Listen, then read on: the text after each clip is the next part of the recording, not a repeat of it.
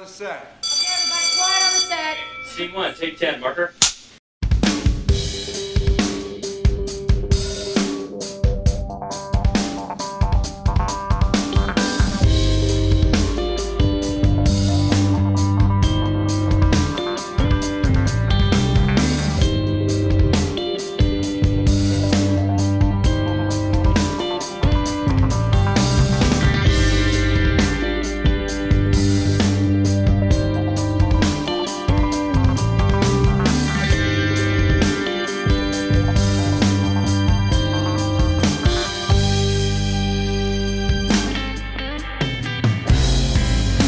The studios of the Modern School of Film, welcome to Murmur. My name is Robert Milazzo, and over the next hour together, we'll explore where culture meets craft. Today on Murmur, More is More. Actor Michael Rooker is with us.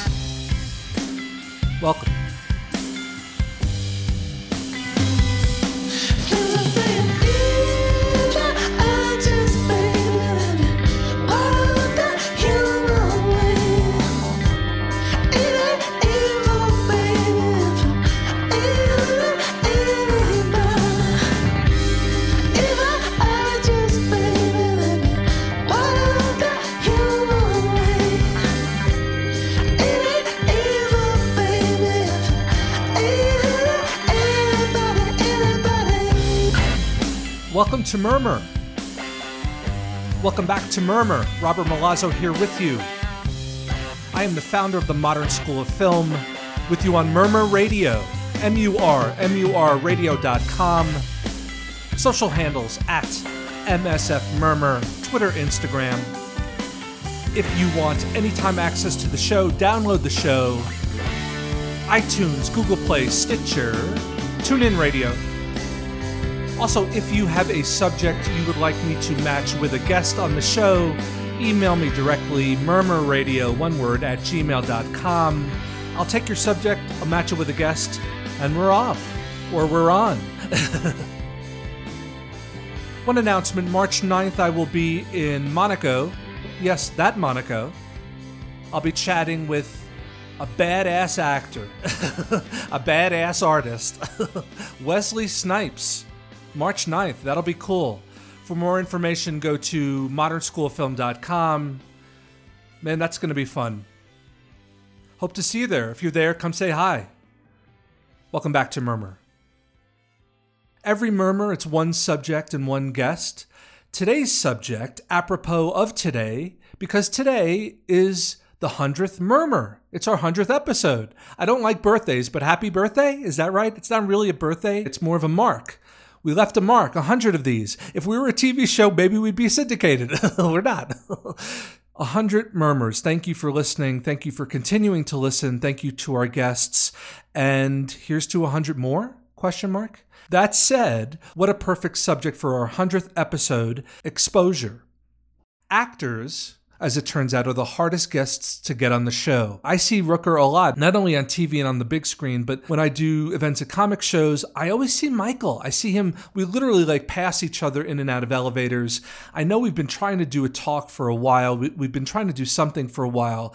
It's actually longer than a while, and I'll tell Michael about that when I talk to him, talking about all the work he's done, continues to do in different mediums. He actually started as a trained stage actor at the Goodman School in Chicago, a renowned training institute for actors. So I've seen the arc of his work start from being known as a really great actor. Now he's progressed into really cool, high profile genre work on TV and film, but he's still a great actor, and that's kind of the secret, not a secret. So it's really cool to have a voice to voice with Michael rather than just passing him in, in an elevator. And what's cool about that is when Michael does the conventions, he's there, he's out there. He's not shrouded by a million hangers on, he's not shrouded by bodyguards, he's just not shrouded, he's very there. So, what better subject, what better episode, what better day than to talk to Michael about exposure? Actors, their teams, their worlds, their people, press, studio, maybe assistants don't always want them talking all the time.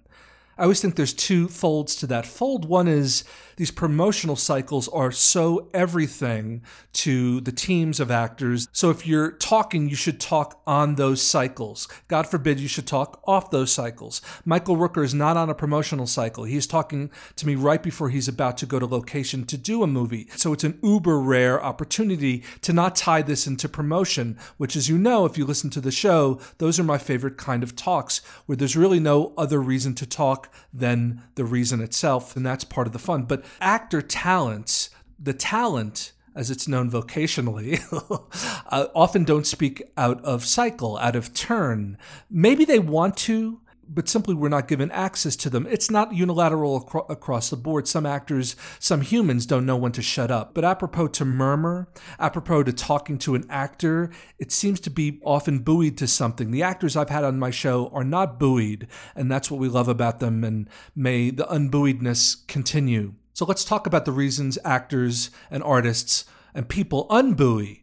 It's because of exposure. Not to get remedial here, you know what exposure is, but I wonder if we're losing this definition when everything is out in the open, when everything is transparent, when everything is said. Now, talking about cycles of promotion for actors, Twitter is a 24 hour cycle. Instagram is a 24 hour, seven day a week cycle of exposure. Now, Michael Rooker only does one famously. He does Instagram, he doesn't do Twitter.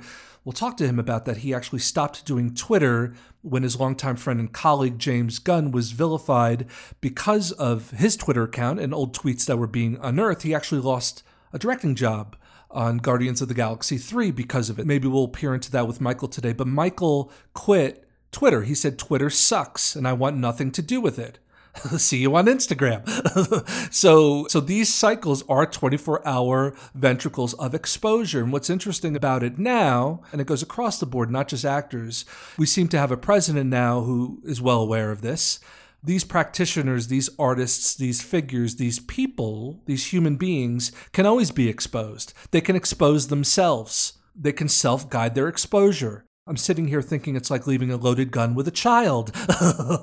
I'm not laughing at that premise. I'm laughing at the fact that exposure giveth and taketh. Exposure is now more of a want than a need. Exposure for artists is always built in you need to promote this, you need to talk about this. But now, when artists and people and human beings can talk about themselves all the time, is it a disease?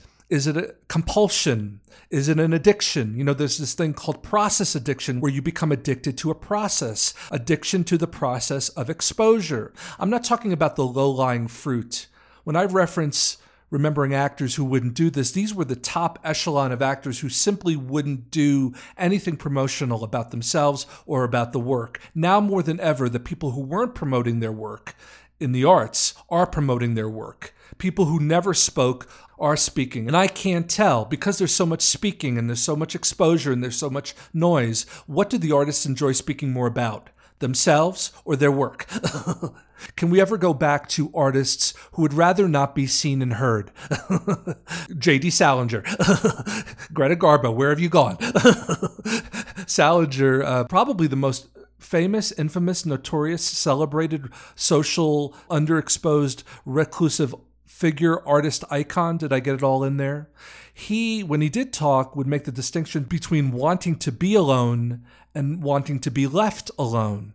Embedded in those ideas is these artists don't want to be alone, alone. They simply want us to leave them alone. There is something about this exposure boomerang, though. It is Faustian. You know, you drum up consciousness in a community, in a culture, in a base of fans. That's the work. Yet you want to be left alone. Is that reasonable? Is that fair? Is that privileged? Is that pompous? And then there's the middle turf, the middle turf of anonymous exposure, like a Banksy. You don't know who they are, yet they're everywhere. It's the very premise of street art, like Space Invader. This is my avatar. I'm here, I'm not really here. Music, whether it's Gorillaz, collective music. There's something interesting about being there, but not being there. So, so exposure subdivides those who want to be exposed, those who are overexposed. Who is overexposed anymore? I want to talk to Michael about that. I see Michael a lot. I see him on TV and movies a lot. I don't know tons about him. And I think because when he exposes himself, he's not exposing himself. There's that science, there's, a, there's that art to being there but revealing very little. I was thinking of classic figures like Peter Sellers. Did Peter ever let himself out publicly? He was always gauzed and costumed and, and used prosthetics to mask himself the filmmaker Henry Jaglom once talked about Orson Welles, how he, every role, and if you look at most every role he's done, he has some sort of prosthetic, some sort of fabricated physical piece, whether it's on his face or on his body or his girth, which wasn't fabricated at the end. it's Citizen Kane, yes. So there are actors who liked to be caked on. But Welles was everywhere, yet he was nowhere. There's that melancholy of exposure these art forms, these public facing art forms, these works, any public facing works where you're exposing yourself, but you're not. It's a confusing contract. It's often a vexing one. There are times that people excuse their behavior because it's work behavior. They excuse their demeanor because it's work demeanor. I'm just like that at work. I'm not really like that. I think that's a bullshit alibi. So exposure can be an excuse. Exposure can be very forgiving to the artist. This is simply what I was like when you saw me. This is not what I'm like privately. My response is you're both. And they're both of equal value and equal weight. And they're both to be looked at and understood. The modus operandi of Murmur has never been to expose. Oftentimes something will come up in a conversation with a guest that will be that will expose something new, maybe something old in a new way, but hopefully ideally the show engineers a collaborative exposure. And from my side of the table, I like that because exposure and promotion are two are church and state to me. Are church and state to me by and by.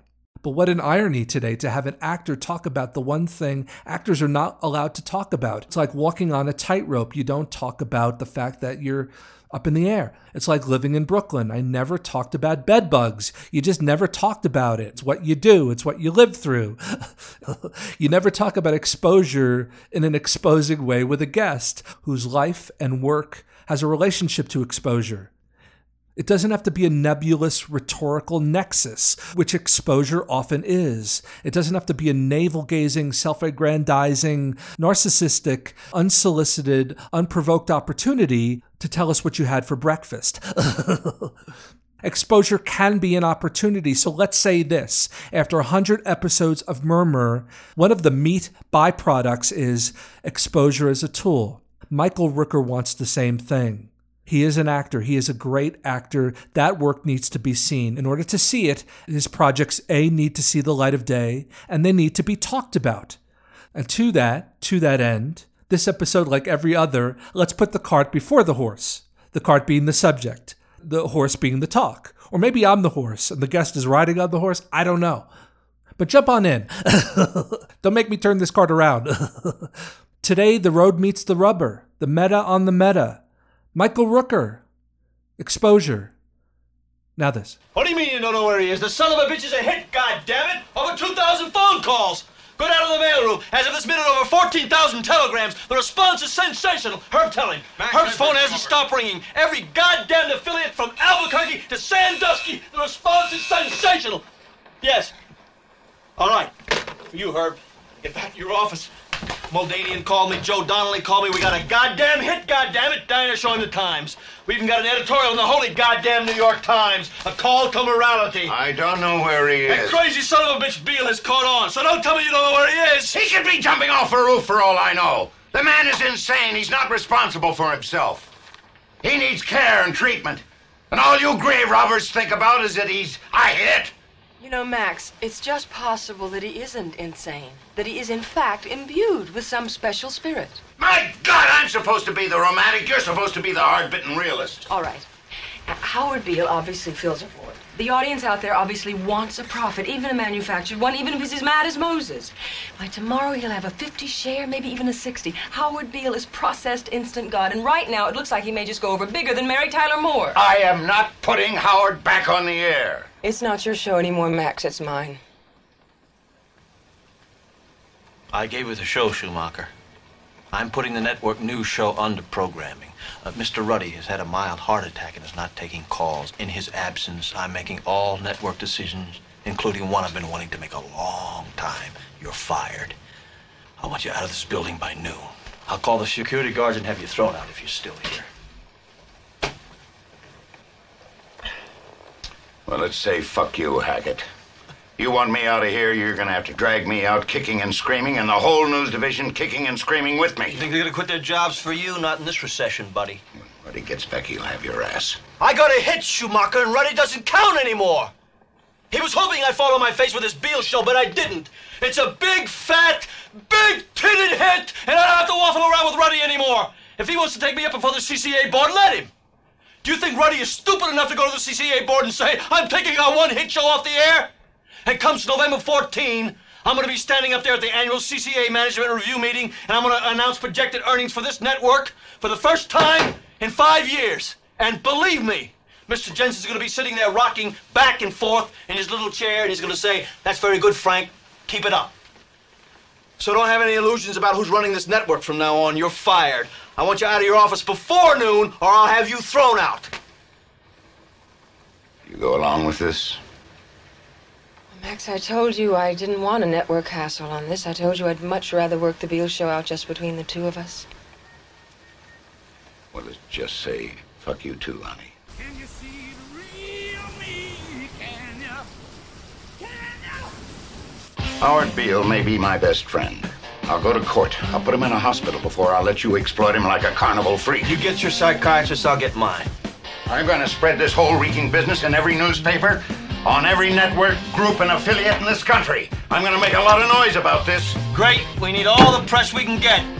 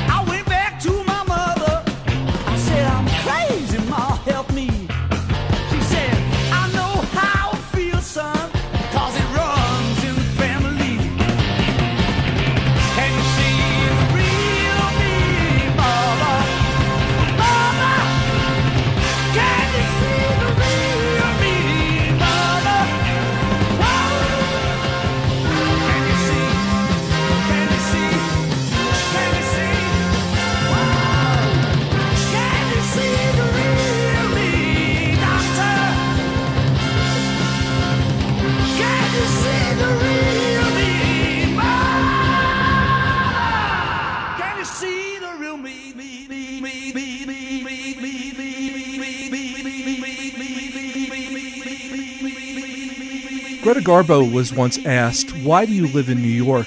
Ms. Garbo replied, rather matter of factly, because I enjoy being let alone.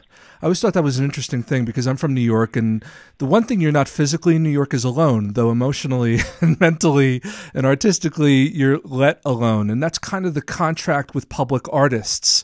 You know, they do public facing, exposed things, but they don't always want to be exposed. So, what better artist to talk to today than someone who I think knows the good, the bad, the ugly of exposure? And he may not know. Today's talk is 20 years in the making. I met him really briefly when he was uh, talking about doing a play in New York called The Red Devil Battery Sign, which was a late Tennessee Williams play. And one of the reasons I wanted to have him on the show is I think a lot of his fans don't know well enough what a true craftsman he is. And also, those of us who know what a true craftsman he is are inspired by all the modern work he keeps churning out. Please welcome this black belt of karate and of mental gymnastics to talk about exposure. And for our 100th episode, please welcome to Murmur into the Modern School of Film. Together again for the first time, welcome Mr. Michael Rooker. Hey, Rooker, how are you, man? Oh, hey. Do you remember 20 years ago almost doing a play in New York called The Red Devil Battery Sign? Do you remember that? I do. Re- I do. I do remember that. Uh, yeah. Finally, I remember something. Yeah, I, I do actually. you know, with all due respect to Tennessee, it was actually his last play. Awful piece. Um, but, you know, I, I knew of your work then in the sense I knew what a skilled actor you were. And it's interesting. What do you think, man? You know, we live in a world now where everything is out in the open. Is there any such thing as exposure when everything is exposed? Do we have exposure in in a true sense anymore, or is it all to hell in a handbasket? you know, it, it is it is kind of out with the social media and and the uh, everybody's uh, curiosity. I think it's a natural thing for people want to want to know, like Q and A's and stuff like that. They want to know. My forte is not telling them, so I can so I can talk with you for an hour and not tell you anything, which is um, it's okay. I don't I don't mind that. Then that's the whole thing. Uh, Michael Rooker, everybody. Uh, okay, cool. Not this particular conversation, but when I go and I, I do like a, a Comic Con or a, some sort of uh, personal appearance or something like that, I really enjoy not uh, not giving answers. so um, I, I I I I I I pride myself in not um, not uh, uh, exposing as as much as I possibly can. Well, you know, it's interesting. Part of it, you know, your work. Let's look at the, the, the tip of the spear for a second. Is this the millionth reference of The Walking Dead and Guardian of Guardians of the Galaxy? A, are you fucking sick of talking about these things? You know, talk as if I know not at all. You know what? It's it's it's a, a an it's a family, man. It's like uh, these guys. You know, uh, although I'm not on the show anymore, they they we still talk. Uh, it, it still feels very very. Um, uh, uh, uh, they're ha- I, I think they're still having fun on the show, you know. um, but wow, uh, I just uh, I just put up an Instagram. you and Norman Reedus, I saw that, and you were counting yeah, down to the I, family I, again. I yeah. miss I Yeah. miss my family, man. I Yeah. miss I miss being on the show. It was a great show. We had a lot of fun. It was a, very physical. Everybody gets hurt on this show. Everybody gets bruises and bumps and scrapes and and you're you're dodging rattlesnakes in the woods and all. It's just it, it's you don't have to act on that show, man. You're you're literally in the heat, in the hot. I did that that um, rooftop scene. It was 115 degrees, and even hotter on the roof because it was reflecting off the off the, the the roofing stuff, and and it was everyone. You know, people were passing out. I mean, at least two or three of the actors got faint, and they had they had to get into the shade and hang out, and it, it was it's a tough show. And so, no, I'm not uh, not at all tired of you know talking about it and and uh, and, and uh, enjoying what I'm seeing. it's it's not a real project till actors start passing out, and you know that. You know, you you learn that at the good you learn that at the Goodman School. I mean, basically, you know, that's a Goodman thing. Um, Hey, if you don't give it your all, you're not you, and you're not passing out. right. Eh, Come on, come on. It's it's like What's it, the deal here? in football, if you're not cheating, you're not trying. You know that kind of deal. We're speaking with speaking with Michael Rooker. You know, I, I, don't want to diss those amazing communities of fans, no less practitioners, obviously, because I think the, the joke is how great art, how many great artists are in the stuff you do, present company included, whether it's Guardians or Walking Dead. But you know, when I think of you, Michael, and maybe maybe because I'm old, Mike, um, you know, I think of you in Eight Men Out. I think of you uh, as Henry Lee Lucas. I think of you in Mississippi Burning. Do you miss those conversations, or do you think that was kind of a different chapter in the book of your exposure? It's a different form of exposure. I like it when people bring those those movies up because you know they were they were the beginning. Yeah. You know, uh, they were like Mississippi Burning and uh, Sea of Love and Eight Men Out and uh, JFK and and Henry, of course. Uh, one of my first one of my first movies that I actually had a a full on through line. You got to have an arc, even with three lines. You got Yeah. to you have to Yeah. develop that arc. You have to have that backstory, and it's and you know, and that's what sets apart actors that don't think about that and actors that do. A really, I I, don't want to uh, drop names, but a really great actor, a guy that I really respect, asked. He came to my trailer. He visited.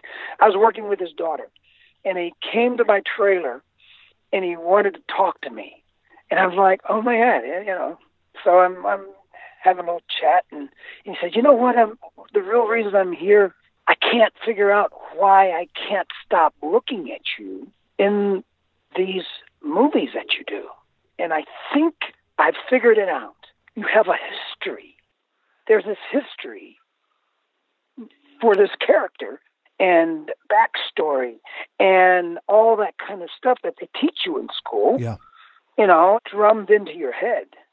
You know, It's interesting. Uh, speaking with Michael Rooker, when I saw your career kind of evolve and change into, let's call it, you know, the mo- modern fan culture, I thought to myself, you know, the joke is, does his fans ha- know that this is a real actor? you know, you, you know, you're one of those actors. When I think like the the the big high profile projects you do, whatever they are, commercial projects, studio projects, I say, you know what? The joke is how good an actor he is. If you listen to you on one of those typically heinous behind the uh, camera interviews of the making of. Yours are really interesting because you actually talk about craft. Have you ever gotten guidance from a producer or a press person? Yeah, Rooker, don't talk so much about acting stuff. Do, or do they kind of let you speak your piece? I really try not to talk about myself too much, and I, and I prefer not to, and I prefer to, you know, just have a conversation and stuff about different things. You know, as a, I think there are too many actors, too many shows, too many things on the air already. But um, to answer your question, which I've already forgotten, um, uh, what was your question? My question: do, do you ever get any guidance from the, the powers that be, and maybe don't, know? Oh, hey, no, Rooker, no, less on the less on the spine of the character stuff. Do they talk about that with you? No, no, they don't. They don't. They they usually just uh, you know they edit out all that stuff anyway. So, the, the, the good stuff, right, right, right, right, right, right. they Let- you know just- they edit out. I, they like sound bites. They like um, quick, right, right. witty. They'd rather get ten answers in than two answers in. I know. You I know, know. uh, so they they don't like to really have uh, longer conversations and and talk about that kind of stuff. And getting in more into depth about about stuff that you know bothers the actor or or uh, helps him in the role or or any of that kind of stuff. For- God forbid it should be uh, nutritional. Speaking with Michael Rooker, and one one quick postscript before we talk about things that have nothing to do with you, because I don't want to talk about you, because you've made that clear how bored you are of yourself and your tone of voice. it's easier. It's easier to talk about other people. But I will say one thing before we leave, as if you're not here.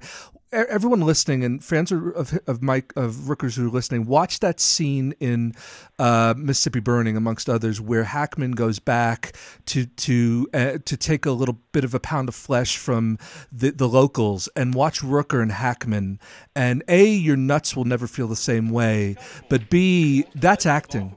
And Thank you. You are an actor. So Bear says, I'm gonna give you a try. Calls up the newspaper. What's it gonna run with? A watermelon? He's gonna keep on running too. He says, okay, boys, says you get down there on one goal line. He puts a whole other team on the other goal line. The whole other team, he throws aboard the ball, and he says, Are you open? You have to be a member to drink here. Member? A member of what? Member of the social club. Oh, I thought you'd just buy me a beer. Give him a beer, Frank. Nice to be back in the dry county again. When I was sheriff, about half of my take-home pay was from collecting taxes on illegal jukes like this. Probably works the same here. You know, I would think you'd haul in a tidy penny here, winking at the bootleggers. I don't know nothing about that. Thank you. Yeah. Tidy penny. You got anything stronger than this, deputy? No, no, we ain't. Oh? You know, in Thornton, Mississippi, there's a joy juice still in every yard. Yeah, well, all you need is just some corn, sugar, and a pot to boil it in. I tried to take the fingerprints of this old boy one time, and he'd had his hand in the mash barrel all his life. You know, well, there's no skin at all on there. There's no prints. We ain't too interested in your good old Mississippi boy stories, Anderson. You ain't from here no more. Why'd you leave anyway? I just wanted to change the scenery. You know, uh, the grits started leaving a bad taste in my mouth. Well, if that's how you feel about it, Mr. FBI man, why don't you drink up that beer and get the hell on out of here and back to your commie nigger-loving bosses up north? Oh, you must not know my boss, Mr. Hoover. Eh, he's not too fond of commies. He'd be on your side there. I don't give two shits whose side you're Mr. Hoover's on, boy. All I know is we got 5,000 niggers in this county who ain't registered a vote yet. And as far as I'm concerned, they never will. So you can tell your stiff suits up there in Washington, D.C., that they ain't gonna change us one bit. Unless it's over my dead body. Or a lot of dead niggers. You'd kill Frank? Is that what you're saying? I wouldn't give it no more thought than wringing a cat's neck. And there ain't a court in Mississippi that'd convict me for it. How about you, deputy? How you with wringing necks, huh? Just keep pushing me, Hoover boy. Get this straight, you corn old fucker. You tell your queer ass nigger bosses up north they ain't never gonna find them civil rightsers down here. So you might as well back up your bags and head your ass on back up north where you belong. Boy, go! Oh! oh! And you get this straight, shit kicker.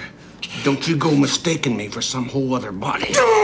You got your brains in your dick if you think we're just gonna fade away. We're gonna be here till this thing's finished. How about you, deputy? Is that gun just for show? Or do you get to shoot people once in a while?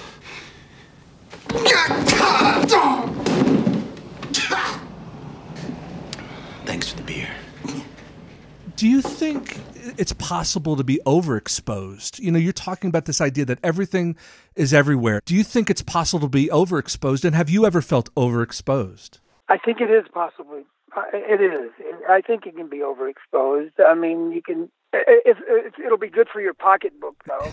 You know, in your bank account to be overexposed to doing doing all these projects and you know. But it's really tough to uh, if you're doing one back to back, back to back. It, it's. I think that's hard. That's really uh, uh, that can overexpose you emotionally. Yeah. You know, and yeah. that yeah. you know, it's like yes, you can. And um, no, I don't think I've. I have. Uh, I I've I had gotten opportunities opportunities to do more serial killers or you know the like.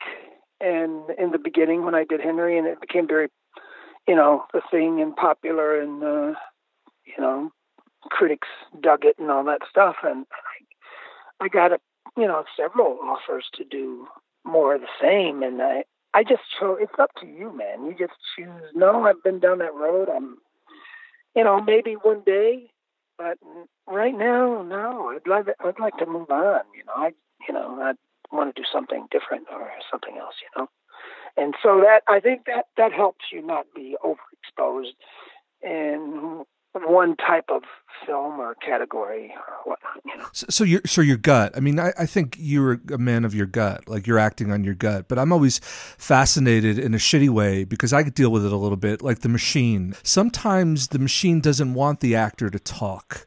Uh, or calculates the best time to talk. The press teams are like, we don't want the actors to talk yet. Do you think we're overthinking this thing? You're amazing because you're about to do a movie and I'm talking to you, which no one ever does. But I know sometimes when I want to talk to an actor, it's not time yet. Do you think that's a lot of bullshit? And and uh, wh- wh- how does that work for you? It's it's That's all part of the marketing strategy. Their marketing strategies. They're about to do a project, or the project's done, and they're they're getting press ready for it, and and they want to want you to hold off. Don't, don't talk about it yet. That kind of stuff because they want to be. It's more of a controlling thing. They want to. They they feel that there's a certain time to release certain things, certain idea, uh, certain you know things about the about the film or the play or whatever. I'm waiting on something right now. yeah. I did a movie called Bolden. It's about Buddy Bolden. It's the birthing of jazz. Uh, you know, 1900, you know, 1904 ish, even before that. He was like the Elvis of his day. You know, didn't didn't read music, and just Wow. you know, he just played. He played the cornet, and uh, I'm I'm I did this movie ten years ago or so, and it never got released Wow. five years into it, we were like wondering what's going on. I mean, so the producer director came back and he wanted to shoot a couple of extra scenes and said, "Of course, you know, anything to get it out there." Yeah. And um, we started shooting, and then and then we stopped, and then like a year or so later, he decided he's going to redo the whole thing. So he redid the entire film. Wow. This movie has been shot two times. Jesus. I was the only one, and the one other uh, choreographer, dancer lady. We were the only two that were rehired to do the second one. Huh. And uh, so there's a movie coming out. it's going to be called uh, just Bolden. I'm not sure now, Yeah. but it, it, it's a film that I've been involved with for over ten years now. you know, you're hitting on a really interesting question coming, and I'm not just saying this because I'm asking it. But here's my first question: How do you, how does that make you feel? That mishigash, like that stew of time and redoing and reshooting. Does it make? Does is it a big question mark, or do you uh, develop some sort of ambivalence? Because you know, actors when we talk about exposure and actors, actors are often the last to know shit. You know, it's funny. We always ask actors to show up and do press conferences for movies they haven't even seen the finished Yeah, sometimes film yet. you know, sometimes you don't get a chance to to see it before you have to talk about it. So, uh, you know, that just gives you the opportunity to talk about the experiences. Right. Nowadays, usually they they get a copy, they get something to the actors. So if you're going to do press, if they're going to have you doing all that, they want you to know what you're talking about. usually, um, so that way you'll you'll at least be a little bit informed and know whether or not you were cut out of the movie or not. Yeah, just a little a little tidbit like that, you know. I was speaking with Michael Rooker, just a called- little small well, technicality. Back to, hey, dude, back to Bolden. I called the producer, the director guy, yeah. uh, and, I said, and, I, and I said, "Hey, man, how's it looking?" He says, "Dude, you're everywhere. You're all over the floor here, man. I've been looking at you all day." I said, "Oh, thanks." so, uh, Right, right. You're you're going to be the damn poster, basically. Um, well, you know, it, it's funny. You know, I, I was thinking about you know Alabama, just to bring you back a little bit, not to get too personal, but you know, you, you had a lot of siblings in the house. Uh, correct any of this if it, if it's true or false. Oh my, yeah, yeah. You know, I get this and that. There's like uh, uh, nine, uh, ten, twelve. You know what? If all the children had had survived, my mom, my mom gave birth to, Yeah. we would have had twelve.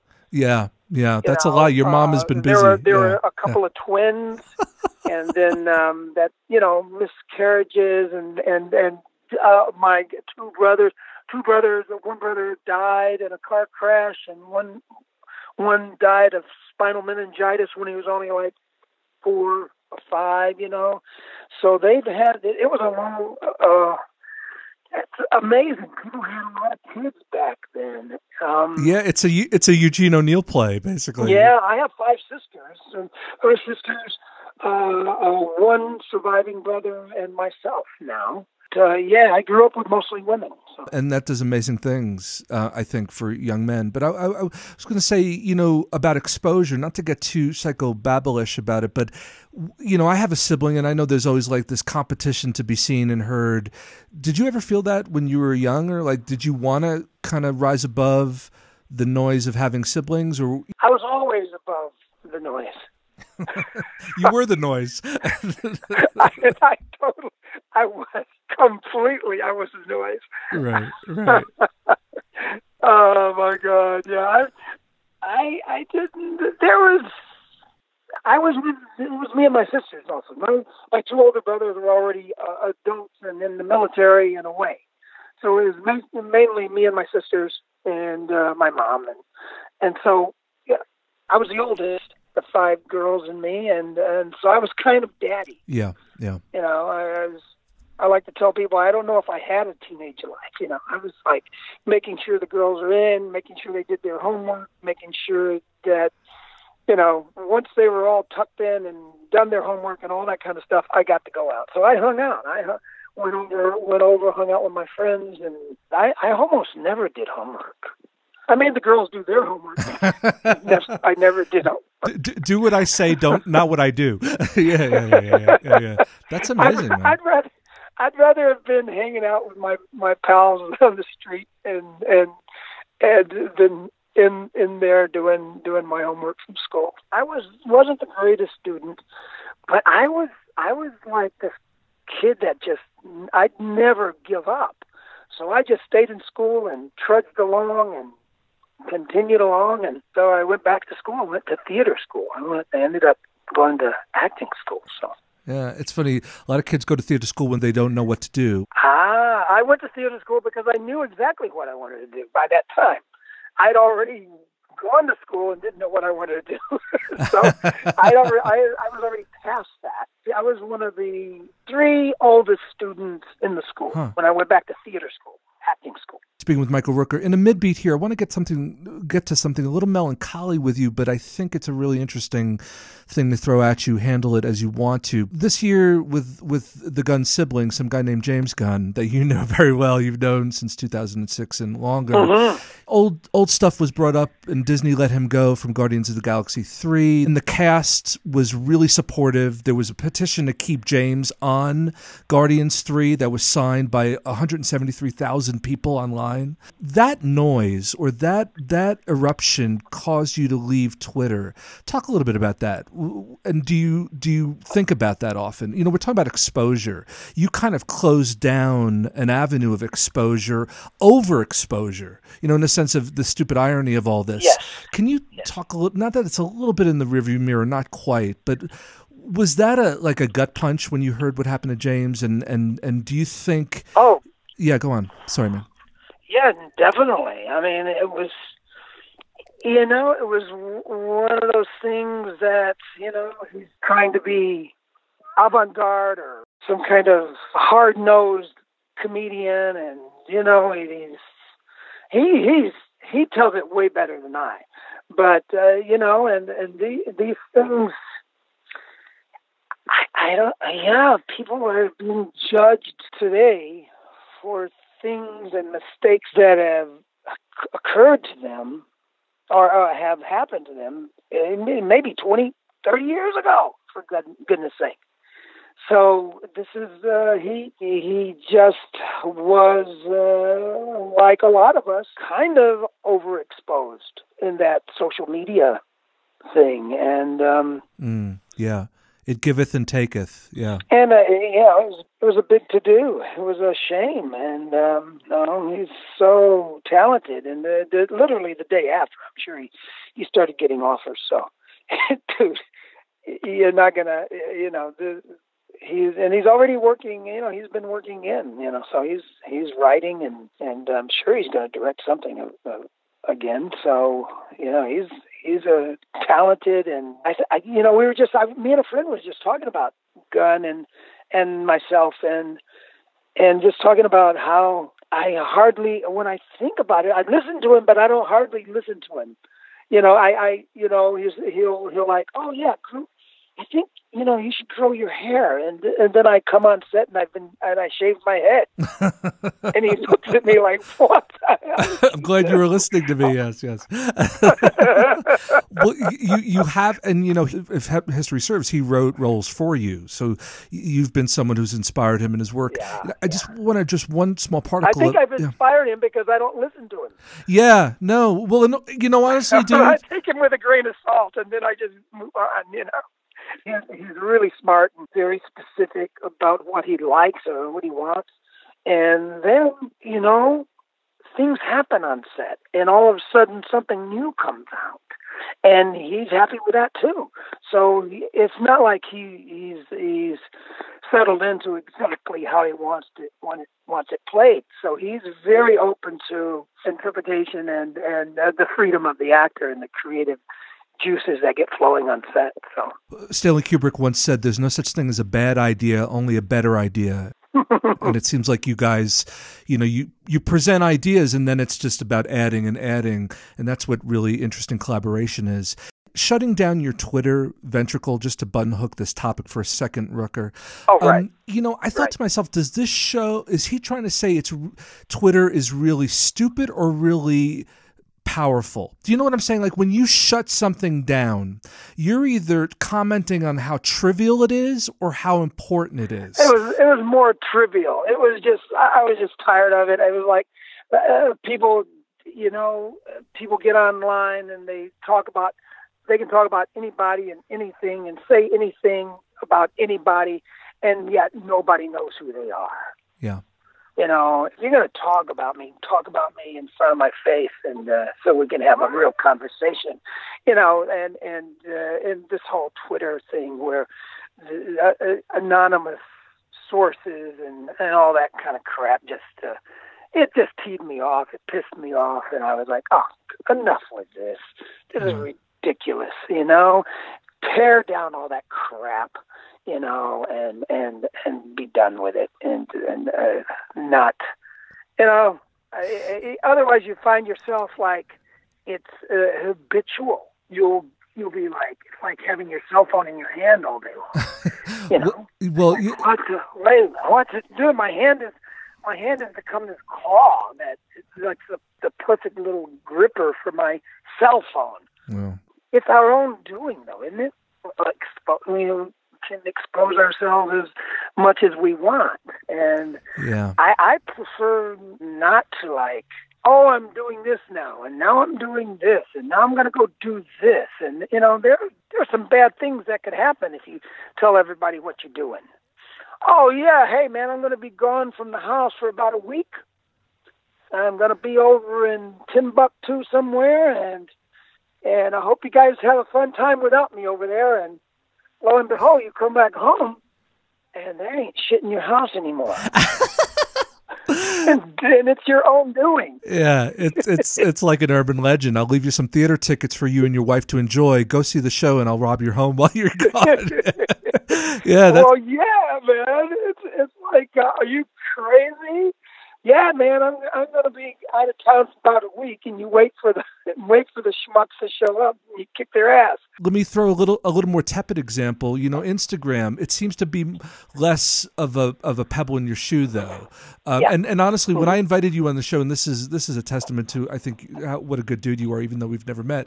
Once I invited you on the show, you actually followed me um, the show on Instagram, and I think uh, I'm really flattered you would do that. But but what is it less? Is it less narcissistic? You know what? What? Why Instagram for you? What does that serve It's a for you? visual. I, I like it because it's more of a visual. It's a more of a visual. Yeah. I like uh, uh, uh, uh, posting uh, photos that turn me on and stuff like that, and just like things that you know, just those kinds of things. As a matter of fact, I, I haven't been on my my certified Twitter for like over a year. I haven't posted for over a year. People are like, "Oh my God, you you haven't posted for over a year. What's going on?" I said, "Well, it's basically I just couldn't get back into the damn thing." I, I I I got a new phone. I couldn't get back on because I I had forgotten my I had already three or four emails sent. So I'd forgotten the email basically that I signed on with. And as a matter of fact, James Gunn helped me sign on to Instagram way, way, way back when it first started, like and I don't remember I didn't remember my password. I didn't remember my I'd probably had uh, a couple of Jack and Cokes at the time. We signed onto this thing and started taking stupid pictures of each other and at the party. And and I'm like, this is what is this? Wait a minute, wait a minute. I don't want people follow, dude. I don't like it when people follow me. And he's like, what? What are you talking about? I said, dude, I get. You know what? When you start following me, I'll turn around and come face to face with you. So you don't want to be following me okay? And so he says, no, it's not that you're following, man. It's like a following. It's like people are online looking at your shit and, you know, uh, listen to what you say and stuff like that. And I'm like, what? That's weird. I just thought it was weird then. I still think it's weird. And, um, but, but anyway, it's, Instagram is, I thought Instagram was kind of fun, you know, with the photos and stuff. And then, uh, and I just got back onto this bloody site that I haven't been on for a year. And that's the one you just saw the, the first, like you saw probably one of the first two or three posts. Yeah, you went like boom, boom, boom. You had like five right in a row, and I thought something's something's a little dicey there. I, the the posts of your Instagram that I like is when you're uh, shooting guns. I think that's really kind of badass. But um, yeah. do, do you do you want to get back on Twitter? Do you want to get back, or you, is that kind of done? No, I, no, somewhere? I'm not in. I'm not into the Twitter. I'm not. It, I'm like, I, you know, I'm not into a lot of it. I just like, you know, I like the. I'm a. I'm a. Basically, I'm a photographer at heart. Yeah, yeah. So I like. I, I got. I like. uh you know, I my first camera was a Nikon. Then I went to Leica and I shot. I shot all, all film stuff. Wow. And and now they have the new you know digital cameras that are pretty amazing. And and I like posting little odd little photographs and stuff like that. And, and that's all. I'm I'm happy as a distant admirer of your work because I think of you as in analog ways, but also in modern ways. You know, again, just to go back, you're in these incredibly big films, but to me, you're a craftsperson. I'm saying that as if you didn't hear me because I know you don't want to talk about you as a craftsperson, but I'm just leaving it be. A couple last thoughts. We've been here generously with Michael Rooker. Um, you know, the one th- I have a pebble in my shoe. You you help me out here for a second. You know what I hate? I got to say, and you can fight me off and, and say I'm an asshole, but ahead. Twitter or social. God, you're such an asshole. There. Good night, everybody. Try, tried the fish. Uh, no, you know this this social eulogizing of when people pass. When Stan Lee, someone who's a godfather to you, a professional godfather yeah, of your my. God, love the guy. Love this guy. We, you know what? We hooked up. It was like, like, just like, it was like I'm looking at my twin, older. You know, older, Oh, older. wow. He's just got energy. Up, Yeah. He's he just like he goes and goes and goes. He was this this that Eveready battery man. Oh, and he know, I know. I mean, you're you are totally dragging it back to the hotel after a day at a con, and he's up and running around and still doing stuff. I, I always remember him. I saw him at cons, like pants hiked, and I'm not trying to be a douche. I'm just saying, like he was, he was just like, I'm ready to roll. His his bodyguards were trailing behind him. I'm Oh, like, yeah. those are those your Oh, yeah. bodyguards? You're going faster And than he them. he taught me. He's very amazing. He I said, "Oh my God, why do you do this? Why are you still doing this?" And he says, and he said, I mean, and really, he just says, you know, it's for the fans, man. Yeah, yeah. You know, Yeah. that's Yeah. it. And and he and he he had been doing cons, uh, the comic, the real comic conventions, where there was nothing but comics. Right, right. And, you know, he'd sign his comics Right. and you know, in the beginning, that's what it was. Now it's got everything and everybody, and it's, it's become a big, big thing these days. It, it's a cottage industry, and to me, I agree. He's the poster child for really what it used to be in its purity. You know, Mhm. before we had like uh, we had we had these press conferences with forty-two cast members, and I'm not trying to be a dick. I'm just saying they're dog and pony shows now. But you know, when he passed away, Armie Hammer said, you know, he was sick of people eulogizing other people via Twitter. And uh, Jeffrey Dean Morgan, someone also from the comic book fraternity, said to Armie, "Don't be an asshat. You know this is what people do." And then just to button hook it, Armie said, "Well, I'm gonna have to. You're right. I apologize. I'm gonna have to learn better Twitter impulse control." Do you think that's really what it is? No, I mean, Twitter impulse control is very important. If you're drunk, don't tweet. If you're upset, yeah, yeah. don't don't don't get into Twitter fights with other people somewhere in the world. You can't win. Yeah, there's no. It's a no-win situation. Yeah, no, that's right. It reminded me. I remember. I remember Twitter and and these things remind me so much of when I'm driving across country. I usually drive if I can. I would prefer to drive to my location. I take my time. I basically study study my lines and stuff like that as I'm driving. You know, and as I do that, I'm probably the only Holly. I'm probably the only actor out here. You know, they're gonna they're gonna tell me, no, no, no, I I have one too, but I have. I'm like one of the only guys that has a CB in his car or his truck. I have a CB in several of my cars. Whenever I drive, I have a CB, and I and I talk with the truckers, and I talk, and I listen. Mostly, I listen, but every now and then I talk and I and and stuff like that. But I I but nobody knows who anyone is. That's amazing. You're just having a conversation with someone or some a group of people that are traveling along the highway, going the same direction, and sometimes going the opposite direction. You're talking to people going the opposite direction as well, but you don't know them. Yeah, yeah. You'll probably never see them or hear them again in your in your life. but I have. I've heard several. Pe- I hear people, the same people. You hear the same people over and over if you drive a lot. The CB is like the predecessor to the. It's the. It's it's basically a, it's the same thing as the internet and, and the same thing as Twitter. Yeah. You don't know who these people are that you're you're you're having conversation with. And the same thing with uh, with uh, my CB when I'm driving the car talking on CB. It's a great, you know, it's funny. It's a great piece as we wrap up a little with Michael Rooker. Know, I was also as you were talking, I was thinking of ham radios. You know, the Mhm. image of someone talking into a, a, a control panel. You know, to parts unknown. I agree. You know, do you do you have a CB in your Airstream? That's really why I called you up. I want to know if you have a CB in your Airstream. That's really what people want to know.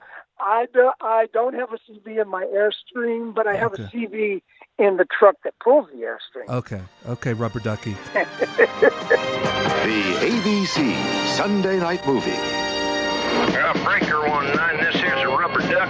Kris Kristofferson, Ali MacGraw, and Ernest Borgnine. Mercy sakes alive. Looks like we've got us a convoy. Convoy. And I'm about to put the hammer down. And nothing's gonna get in their way. Come up for air now. Figured 10 years with a little time off for good behavior. Convoy. You know, it's funny. You know, Sam Peckinpah would have loved. You know, would have loved you if Sam was still making movies. Michael Rooker would be the lead in the new Sam Peckinpah movie. I can guarantee you that. You know, one last question, uh, Rooker. Thank you, man, for spending your time with us today. I really appreciate it. Uh, Um, uh, dude, it's it's felt like five minutes. I mean, I we could go on for 24 hours here. Easy, easy, easy conversation, easy, easy piece we're doing here, man. I want to do this again in person someday, and just like this would be a cool thing to carry well, we've on. tried, like we've tried the last three years. We've tried. Because I always think of you, dude. I always think of you because I think you're to me what I think modern actors should be like a mix of every fucking influence they've ever had in their life. Uh, so I think of you all the time. So we will do one of these. You know, one question though, I was thinking this today as we wrap up of an exposure. The question, I want to give you a question and an example. Does anything shock you anymore? I, I guess, you know, when, when I was coming up as a kid, Robert De Niro did Saturday Night, Night Live. You know, never in a snowball's chance in hell would shit like that happen. You know, there used to be a time when people's sex appeal was how little they did. Mm-hmm. Does anything surprise you anymore? Like, have we lost privacy? Uh, Can we reclaim that where less is more? Can we reclaim where less is more? I hope so. Hmm. I truly hope so, because it it it's I I think it's at a tipping point. I mean, it's and everybody everybody has their own opinion, and of course, then they are perfectly willing to air it. I've been tempted, but I just don't want to air my all my opinions on everything. It, it's just yeah, I like to I like to keep things sort of close to the vest. You know, I, I like to. I like it when people don't know. Yeah. It's better when there's a mystery. Remember that? Remember remember mystery? You know, Yeah. it's just better when there's a mystery. It's better when they don't know. In a, in a film, I mean, my goodness, it's, it's so much better when you you don't see the monster. Oh, yeah. it's so much better when the, the thriller. It's just it's, it's like, oh my God, it's, it's, this is intense, and it's intense because you haven't seen. You don't know everything. so it's like it's got you on the edge of your seat all the time yeah. and it's uh, amazing. And uh, Comic Con, and I'll do a Q and A. If someone comes out of that Q and A actually getting a real straight answer from me, I should give them an award because I just give them. It's so much fun to give nothing Yeah, I hear you. and they and, they, and it's so much fun to laugh because you just gave an answer that didn't make comp- didn't make sense at all. you know, so Well, it's like, what, what are we doing here? We're just having fun. You know, we don't. You don't need to know everything, do you? Whatever you're doing, whether it's transparent, exposed, or underexposed, Uh, it's it's really cool to hang out for uh, 45 minutes and chat. And I have bad news for you, uh, Rooker. Your nonsense made a hell of a lot of sense to me. Um, if I can ever be of help getting the good word out on you, I'll do your talking for you. You know, remember when Brando won an Oscar and the Native American girl went up and accepted the Oscar? I. I watched that. Yes, I yeah, I remember it totally. and I she she was actually an actress who was is learned it. If you need someone to do your talking for you, just just call me up, you know, and I'll just call you up. If and I'll just rip I'll rip him a new one. I'll rip him a new I, one. if I ever get an award, I don't, I don't think I'll ever get any kind of award. I, I gotta tell you, I'm, I'm like, okay, an award for, for really? Are you serious? An award? I, I mean, I get an award. For, I don't, I don't get, I don't need an award. There's a whole business within the business within the business you know, with everything, everyone gets awards now. I mean, have you noticed? I mean, there's the Oscar award, but Yeah. then there's like there's award ceremonies for everything now. Yeah. Every fucking thing. I couldn't believe it. There's an award. There's awards for. Dude, there's there's award there's awards for like the shittiest actors in the world. you get No, an award for being a shitty actor. You get an award for being a great actor. You get an award for for being, you know, a, a day player. For God's sake, you know, I I I never got awards for doing my day player jobs. I did day player jobs when I just began. You know, I mean, I never get an award for that. no, you're right. You know, I, I think during the course of this talk, you were nominated for a Grammy. I don't know how that happened, but yeah, I mean, we we just throw awards at you know when the wind blows left. You know, I, I think it's it's amazing. It's It's amazing how insane. many award ceremonies there are. It, it's become like, oh, jeez. Okay, another one. Well, uh, you know, for my favorite uh, talk of the day so far, uh, you, you have won this award, Michael. Man, thank you so much, brother. And if I can ever be of service, let me know. And and hopefully we could do this again. I'd love to hold you to that idea and do this again in person someday.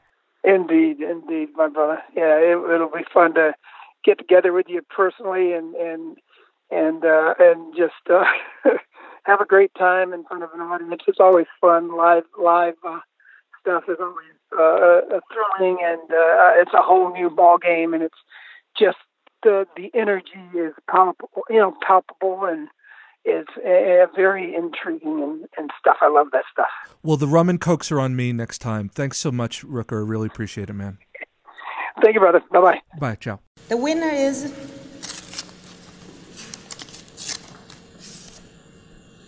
Marlon Brando in The Godfather.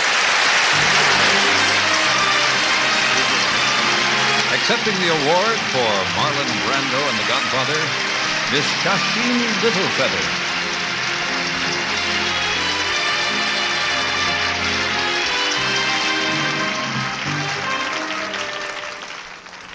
Hello, my name is Sacheen Littlefeather. I'm Apache, and I'm president of the National Native American Affirmative Image Committee.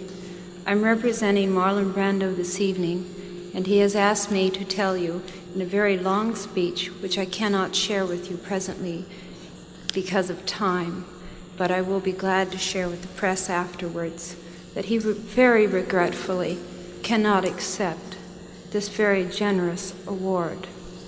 And the reasons for this being are the treatment of American Indians today by the film industry, excuse me,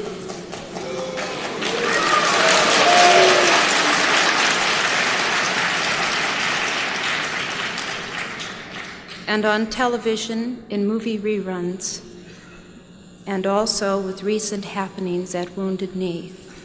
I beg at this time that I have not intruded upon this evening, and that we will, in the future, our hearts and our understandings will meet with love and generosity.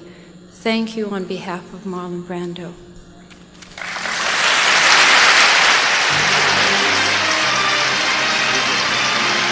It's interesting about that Brando moment. Oh, thank you. Uh, no, really, thank you. Don't stop. What's interesting about that Brando moment, 1973 Oscar ceremony, the Oscar wasn't given to anyone that year, so it was essentially vacated. It's not like a beauty pageant. Well, it is like a beauty pageant, but it's not like a traditional beauty pageant where the next runner up serves in the stead of the winner. No, no, no. There's no winner that year, 1973, uh, for performances 1972. It was the second time the Oscar was not accepted by the winner. Uh, George C. Scott didn't accept it for Patton because he didn't believe in award shows, essentially saying they could keep it. My kind of guy. I want to thank Michael Rooker for being here with us today on Murmur. I want to thank you for being here with us today on Murmur. You got us to 100 episodes of Murmur. Thank you so much. Thank you for listening. Thank you to our guests. Thank you for downloading and subscribing and reviewing iTunes, Google Play, Stitcher, TuneIn Radio. Thank you for following us, social handles, exposing us at MSF Murmur, Twitter, Instagram.